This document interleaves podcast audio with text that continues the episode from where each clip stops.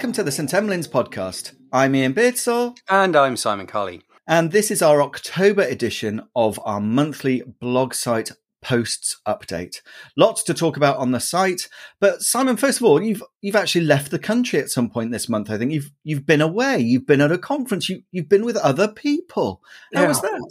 It was absolutely fantastic. We went off to Lisbon for the USEM conference, which was a blended conference. It was online participants who were face-to-face participants. After such a long period of time, for me, it was a realization that you get a huge amount out of conferences from being there in person. I had a very, very good time. I met lots of wonderful people, had some really interesting conversations, which are now leading to other projects. My conclusion is that all of this virtual stuff that we've been doing for the last 2 years has managed to keep us on track, and it's kept us safe, and it's managed to keep us going. But it's not good. It's nowhere near as good for innovation, for creativity, for building relationships, and for doing new things. I had a fantastic conversation with David Carr from Canada, great friend of St Emlyn's, fantastic guy. We were just so delighted to be back meeting people and hopefully moving the specialty forward. It was brilliant. And how did you actually cope being in a room with other people? I mean, was there anxiety? Did you feel I know you're more extroverted than I am, but personally, I've quite enjoyed this sitting at home thing.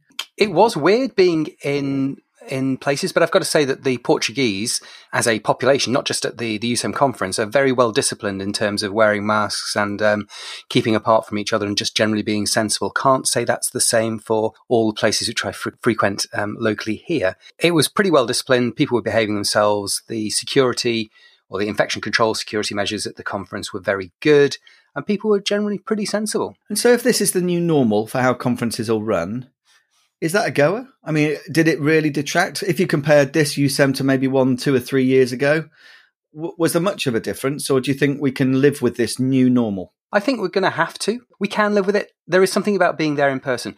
What was different was there was very little in the way of social events, and people weren't sort of crowding together so much in restaurants, or there weren't conference dinners and things like that. And I thought that's fair enough. I think we've got to be sensible. So there are those elements, and some of those can be very creative and inspirational. They were missing, but the rest of it, yeah, I think it works well. I think it'd be interesting to speak to somebody who attended the conference just virtually. The quality of the stream was great from what I saw, but strongly recommend trying to get out there if you can. Completely appreciate that not everybody will want to do that for lots of different reasons. And also, I don't really want to miss out on the fact that online conferences have given a lot of access to conferences for people who would ordinarily struggle to get there due to either financial or family reasons. And I think we need to try and retain that as best we can as well. Good. So positive stuff moving forward, and a bit of Portuguese sunshine wouldn't do any harm either, I'm sure. So let's have a quick look at our blog site for October, should we? There's plenty to talk about here, Simon. A favourite topic at St Emlyn's has always been chest pain, and I think we've done a lot over the years to try and move us forward with how we investigate chest pain. Obviously, Rick Body's tremendous work, and obviously you've been involved with the T Max and all that other stuff. But this is about CT coronary angiography for cardiac chest pain and that sort of intermediate risk group. Is this something that's going to take over our lives? Are we going to be investigating lots of people with chest pain with CTs? Well, it's a really interesting trial. I was involved in this one because I was on the data monitoring committee. So data monitoring committees, if you don't know about them, are the group of people who are not really designing the study or running it, but we sit separate to it and we see the data as it comes through. So when you've read a trial and it said, oh, it was stopped early because the results were clearly indicative of either success or failure, it's the data monitoring committee that make that decision. So I've known about this trial for a long period of time. 37 hospitals in the UK, run out of the Emerge group in Scotland, fantastic group of people up there who put this together. And they looked at taking patients with intermediate risk chest pain and then either doing an early coronary angiogram on them, so a CT coronary angiogram, or normal care, and then following them through and seeing what happened to them. And there were high hopes of this, actually, from a variety of different studies around the world, that by getting that intermediate group, doing a CTCA, we could identify those patients who would benefit from early intervention, early drug therapy, and they'd do better. Interesting trial. Took a little bit of time to get going, took a little bit of time to finish. It's 4 years, but just under 1,800 participants with a mean age of 62. The bottom line is it didn't actually make that much of a difference, to be honest. The only thing that we found really was that there was a slightly longer time in hospital if you had an early CTCA.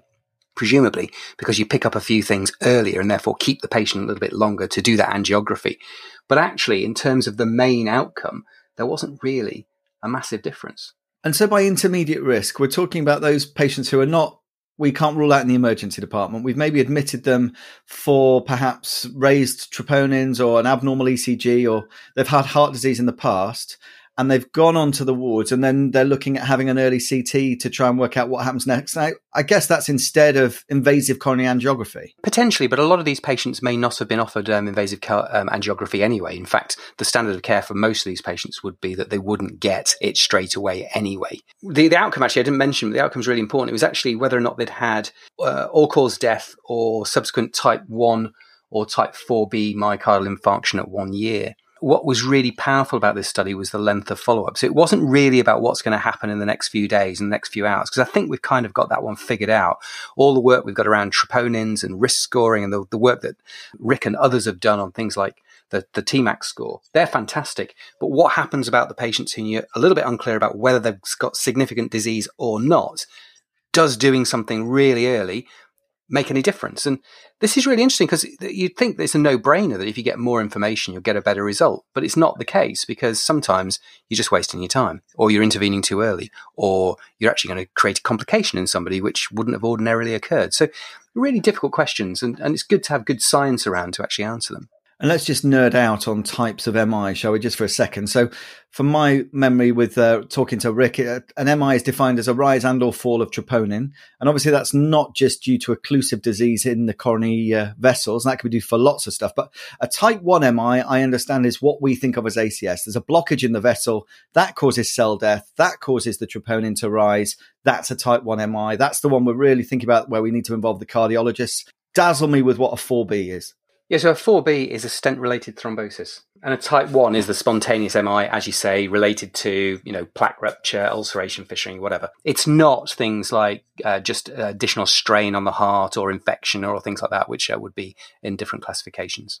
There's lots of work now, isn't it? Especially, it seems the cardiologists are very keen, aren't they, on doing the work that shows that troponin is not always indicative of myocardial occlusion, but myocardial stress. And that's something that's worth remembering. So every time you get a troponin result that's not negative, it doesn't necessarily mean you need to speak to a cardiologist. It means you need to think about why it is that those cardiac cells are dying. So CT coronary angiogram sounds tempting, sounds inviting, but perhaps maybe not something that we need to think about straight away. The next thing was another trial, Simon, and this was an intensive care trial. We cover these sometimes on St Emlyn's, obviously with Dan and others. We're really keen on critical care, and it's worth knowing what happens after the ED. So what happened here? This is the REST trial. Yeah, so REST trial I thought was quite interesting. It really follows on from a conversation I had a few years back with Rob McSweeney, when he was talking about this idea that one of the ways that you can treat significant lung injury on the ICU was to... Or the struggle, should I say, in treating significant lung injury is you often have to ventilate the patient quite hard to get the CO2 levels down. And actually, the oxygenation stuff we can manage in different ways. So the idea was that if you just had a system or a machine that removed the CO2, you wouldn't have to put so much stress on the lungs to maintain the low CO2. And actually, people would do better. Makes a lot of sense, really. So it's like half ECMO. That's probably a ridiculous thing to say. Somebody will phone up and say, no, that's completely wrong. But it's basically... a machine which removes the CO2 from the blood. Doesn't really do much about the oxygenation. So what they did is a randomized controlled trial in acute hypoxic respiratory failure.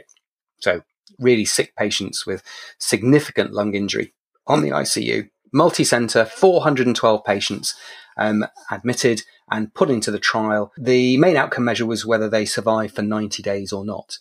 And they had pre-specified secondary outcomes of ventilator-free days at 28. And they also looked at adverse events and stuff like that. Interestingly, again, sadly, it didn't really make that much of a difference.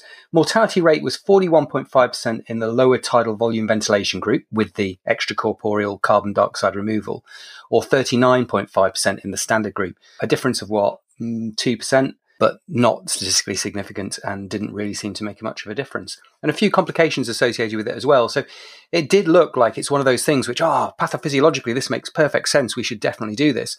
But actually, in reality, and at the end of the day, it doesn't appear to make that much of a difference. Doesn't mean that ECMO doesn't work, of course. That's a completely different thing. But... for the moment, we think that this is a therapy which should probably only now be used in clinical trials and not in routine practice. It does frustrate me when physiological ideas don't come to fruition in trials. I love physiology. I've got really more and more nerdy about it as I've got older. I'm not quite sure why, and I bang on about it all the time. Poor medical students and trainees at my hospital just hear all the time about stuff to do with physiology. But yeah, it's nice that they're trying these things though, isn't it? And I think that's really important to try and make sure that we're thinking ahead. And the idea of just taking out CO2 seems sensible for some. Of course, when you said it's half ECMO, I wanted to say, oh, well, is it called EC? But I did stop myself. But then, I've done it now.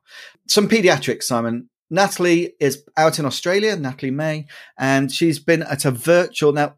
Is this a colloquium? Is that what we call this? An annual update for paediatric emergencies, a colloquium? Well, apparently so. I thought it was something that was sort of like, I got it mixed up with colostrum originally. I thought it was about sort of neonatal nutrition. But I've never heard a meeting called colloquium before, have you? I'm going to use it more often, actually. I've got some teaching that we're organising next week. I'm going to call it colloquium.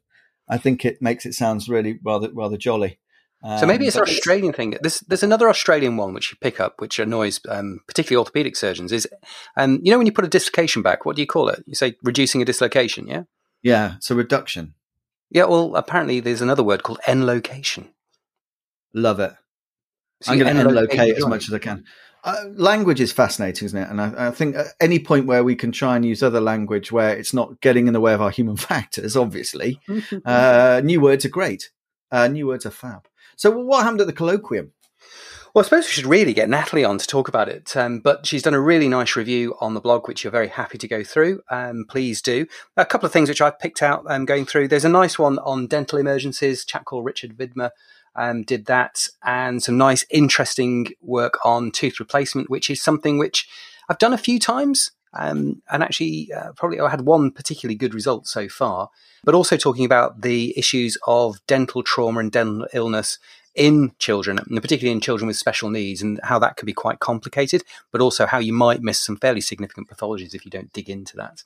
There's quite a lot of work in there. Really, really good. There was a nice nice presentation on metabolic disease, which I don't know about you, but we see a lot of metabolic disease in my hospital. We don't all get that involved with it as emergency physicians, but they come through the department and they are complicated. So I'm always happy to see metabolic disease broken down into things which are relatively straightforward to understand. And there's a really nice little algorithm and process here, looking at acute metabolic encephalopathy, about how you investigate those, blood gases, lactate, doing a pneumonia, getting a glucose, and then doing a workup. But also on here, how important it is to be able to identify that there's a problem at the beginning and then start your resuscitation treatment before actually sometimes you know exactly what's going on. There's also a brilliant British website, isn't there? It's at the British Metabolic Association, who've got a website but it's got all the protocols on there on how to manage all the various different metabolic conditions in children and adults. It's absolutely superb. So go and have a look at that. And then lastly, there's a really interesting one on vaping, which was a surprise to me. I think most people think that vaping has probably been a positive thing for public health and getting people off cigarettes. But there are concerns with it. There's some vaping-related injuries, which can be really quite severe, actually. And also there's that little bit of uncertainty about whether or not there will be long-term health effects, because you can actually detect certainly the lung walls, the lung epithelium, does change when you're vaping. So interesting stuff on there on day one. And then there's day two as well, if you want me to tell a couple of highlights from there. Well, I mean, the day one stuff, the vaping is really interesting. I'm, as the father of teenage boys, they don't, as far as I know, they haven't delved into vaping yet. But as far as I think about it, vaping is not as bad as smoking, but it's worse than nothing at all. So I think the anti-campaign, and I'm afraid I grew up with two smokers. Both my parents smoked heavily, and so I think you either grow up as a pro or I don't like smoking, and so I kind of think there are reasons medically to say this is a bad idea. And dental trauma is always an interesting one, isn't it? I remain utterly convinced that if you know how many teeth a patient should have at different ages, and you can name those teeth, the dentist or the maxillofacial surgeon you speak to will think you know a lot. And it's one of those topics where just knowing a little bit can be really helpful. So when you ring the MaxFac surgeon and say, oh, they've got an injury to right upper three, I think on the end of the phone, the person thinks, oh, okay, this is somebody who knows a little bit about teeth. So even the basics for these less common presentations and the things that perhaps we've missed out on and we depend on our specialty colleagues is really worth it. So lots from day one, and very kindly, Natalie, she's great when we have conferences, isn't she? She always does great notes. There's day two as well. Yeah, some interesting stuff there. I was going to say about that point, actually, it makes the same issue with ophthalmology. If you've actually taken a visual acuity and you know what the bits of the eye are called, always helps the conversation as opposed to this guy's got blurry vision. Anyway, moving swiftly on. Day two, lots more stuff. Paediatric pain, which is obviously something which we're very interested in. We've done lots of blogs around that.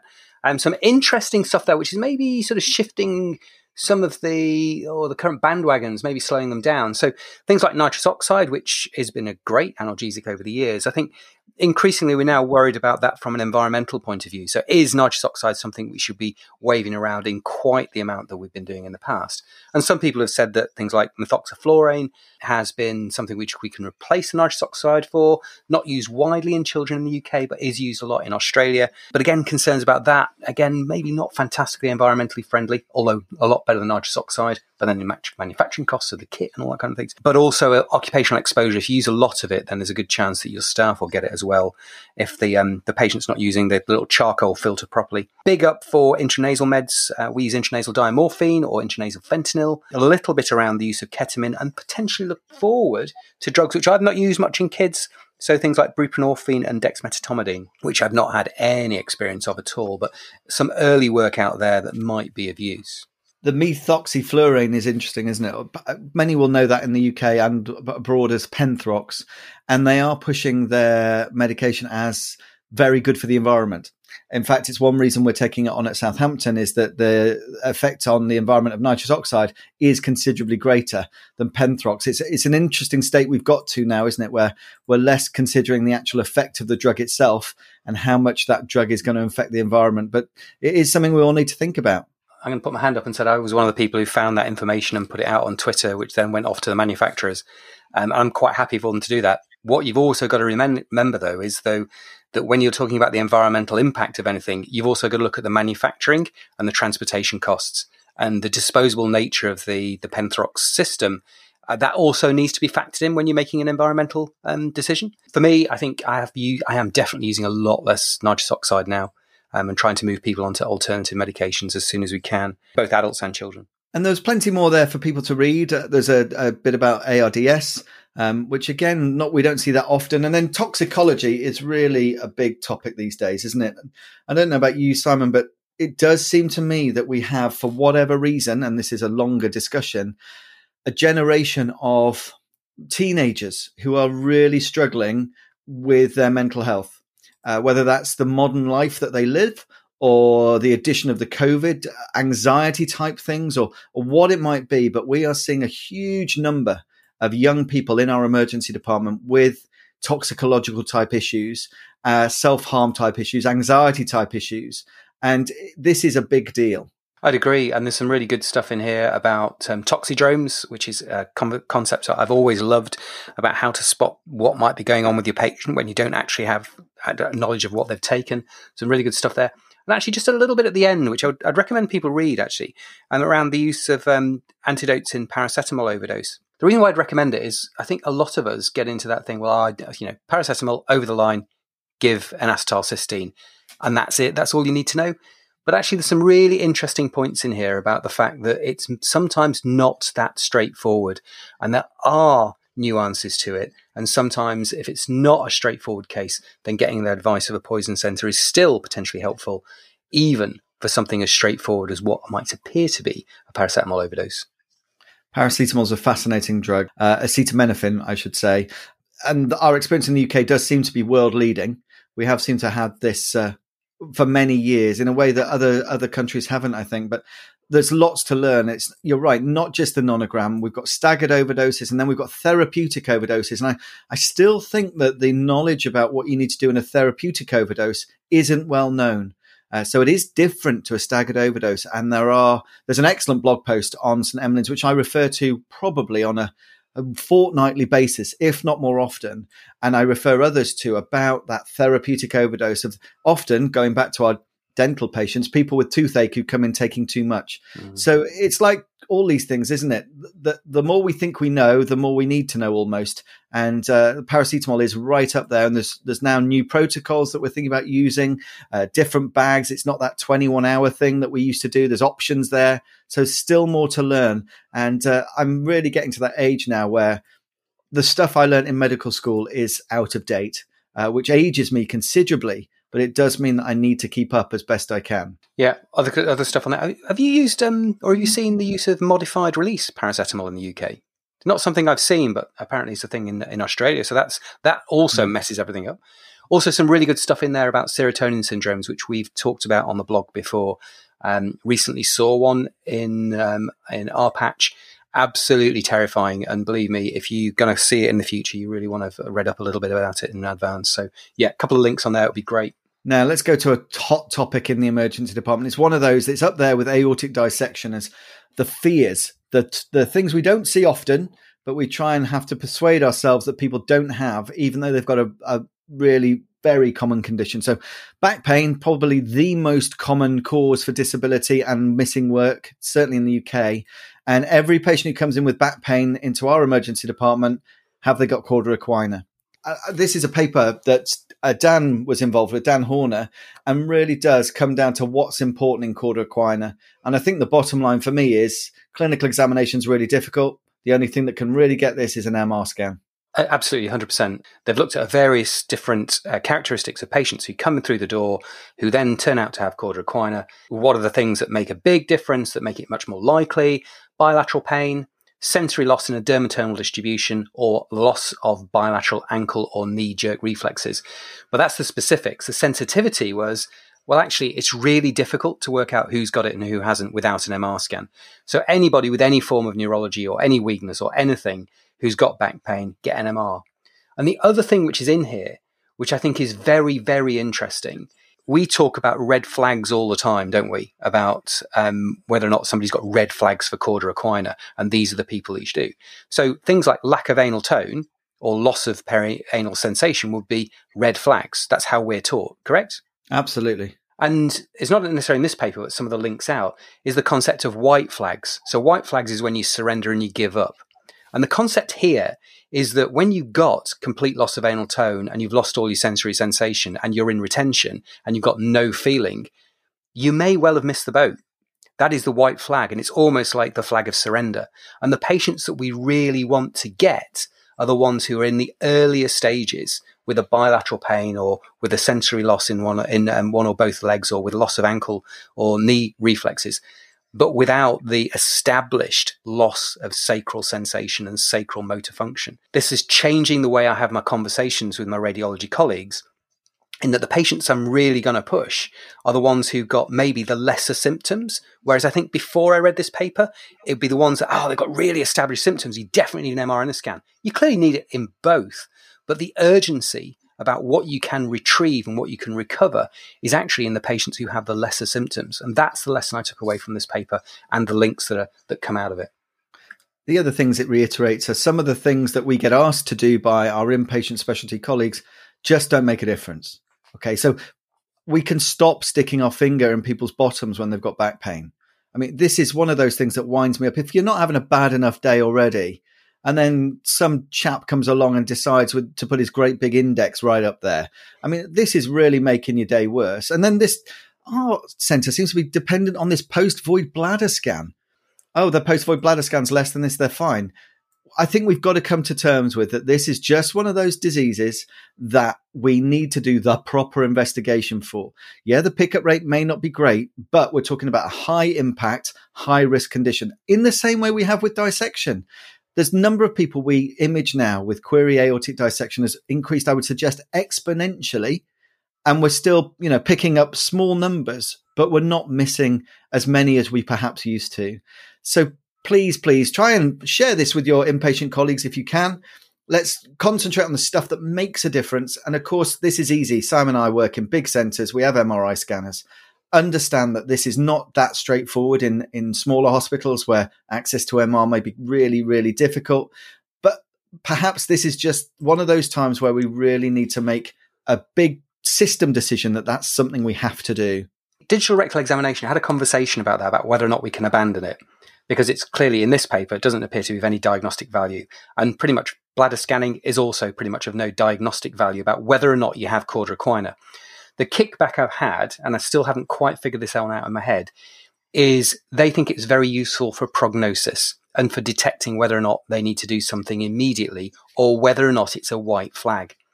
So at the moment, I don't think you should be using bladder scanning on the basis of this paper, bladder scanning and digital rectal examination to either rule in or rule out cauda equina. That's not helpful. It may be helpful to the neurosurgeons to look at prognosis and urgency, but that's a conversation to have with them. And I think you're probably going to have to do your local guidelines. At the moment, I'm afraid here, people are still going to end up getting a rectal. Whether they need multiple rectals or whether it should just be done by the surgeon that you've referred them onto is a much better question. And I think that's probably the right answer. You know, if you're going to do it once by somebody who's an expert in it. And that, I think, strikes to everything we do. And we've got to stop doing things just because. The number of times I see this on the shop floor of, oh, I'll do it just because I have to do it. And I can't do it if I don't. I've got to do an arterial blood gas because such and such will ask for it. And well, let's stop doing that and let's do what the patient wants of us. If they've got these white or red flags, they need an MR scan. And then after the MR scan, if it shows that they've got signs of suggestive of cauda equina, the operating surgeon goes and does his post-void bladder scan and his digital rectal examination to decide when he's taking the patient to theatre. I don't understand quite why this is so difficult. But this is, of course, from an emergency perspective, and it's not from an inpatient spinal surgeon perspective. And I'm sure you'd get something very different if we had this conversation on the other side of the fence, perhaps. Yeah, and follow your local guidelines, folks. Don't stop doing stuff on the basis of what we say, unless you've discussed it with your local teams and you've got lots of top cover. Oh, holy goodness me. Keep sticking fingers in bottoms until you're told otherwise. Please don't refer them to me and Simon as saying that you shouldn't. I mean, you shouldn't, but honestly, don't. I'm not taking responsibility for no fingers in bottoms in the wherever your hospital may be. Let's talk. Finally, we've talked a bit about flow indirectly there, Simon, about how we get patients with query cauda equina investigated. And Stefan has done a really interesting post just talking about cardiac output as a metaphor for flow through an urgent care setting. It does surprise me, I must admit, that we need metaphors to explain this. I don't quite understand why this continues to be such a difficult thing for people to understand. But anything that we can do to explain this must help. And this is that concept of cardiac output is stroke volume times heart rate, and then using stroke volume to think about the preload. So the number of people coming into your emergency department and your space versus the contractility. So how fast can you really get the patient through the department? And then afterload, this idea of getting patients out of the emergency department. So if you just pick on your department and consider it as a left ventricle, you've got the people coming into your ventricle, how hard your ventricle can pump, and then how easy it is to get the people out of your left ventricle once you're pumping away. And that does strike me as a nice, neat way of thinking about it. It does surprise me still that we have to find other ways to explain this problem. Yeah, so what I liked about this, because you're quite right, it's a nice little analogy using that. But what worked for me was how we manage something like a failing heart. So if we want to improve contractility, what we do is we give them iron strokes, don't we? So I like the analogy there that what you can do is you can give an inotrope. So you can just beat people harder to make them work harder. But we also know from lots of research that just beating the heart muscle and making it work harder and harder doesn't actually solve the problem. What does solve the problem is reducing things like afterload. So your patient who's got left ventricular failure, you can give them nitrates. That reduces the afterload. It improves the flow out. The contractility gets better because it's not pumping against such a horrible thing.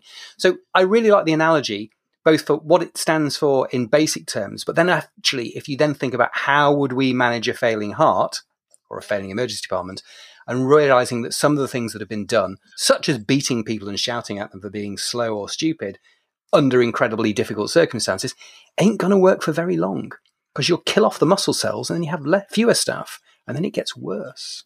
And if we take the metaphor even further, I'm trying to think of what the emergency department version of high-sensitive troponin might be, because obviously, everything in the end, as Rick will tell us, comes back to troponin. I'm not sure. Is it Haribo? I don't know. It's probably snarky tweets on Twitter. Probably. You get more snarky tweets. More snarky tweets. And yes, and Haribo must be in there somewhere. Yeah, Simon, that takes us to the end of October. obviously recording in the middle of November, as is the way we do these things. Lots to talk about, lots to think about. I'm sure that there's departments up and down the land that are keeping going as best they can in what are quite trying circumstances. We're most certainly into the autumn period now, if not hitting into winter. I did, dare I say it, my gym has put up a Christmas tree. I saw it this morning. I didn't have any words. So we're there, and Christmas for many is a time of joy and goodwill, and yet some people seem to not do that, and we end up looking after them. So keep smiling, everybody. There's lots to think about. You're doing great work and making a difference to individuals on a daily basis that frankly other jobs don't have the benefit of. So we hope you've enjoyed this month's St Emlyn's podcast. Please do rate us on whichever podcast app you may get us from. If nothing else, it makes me and Simon feel better about ourselves. Everyone take care. It's been lovely chatting, and we'll see you again very soon. Have fun.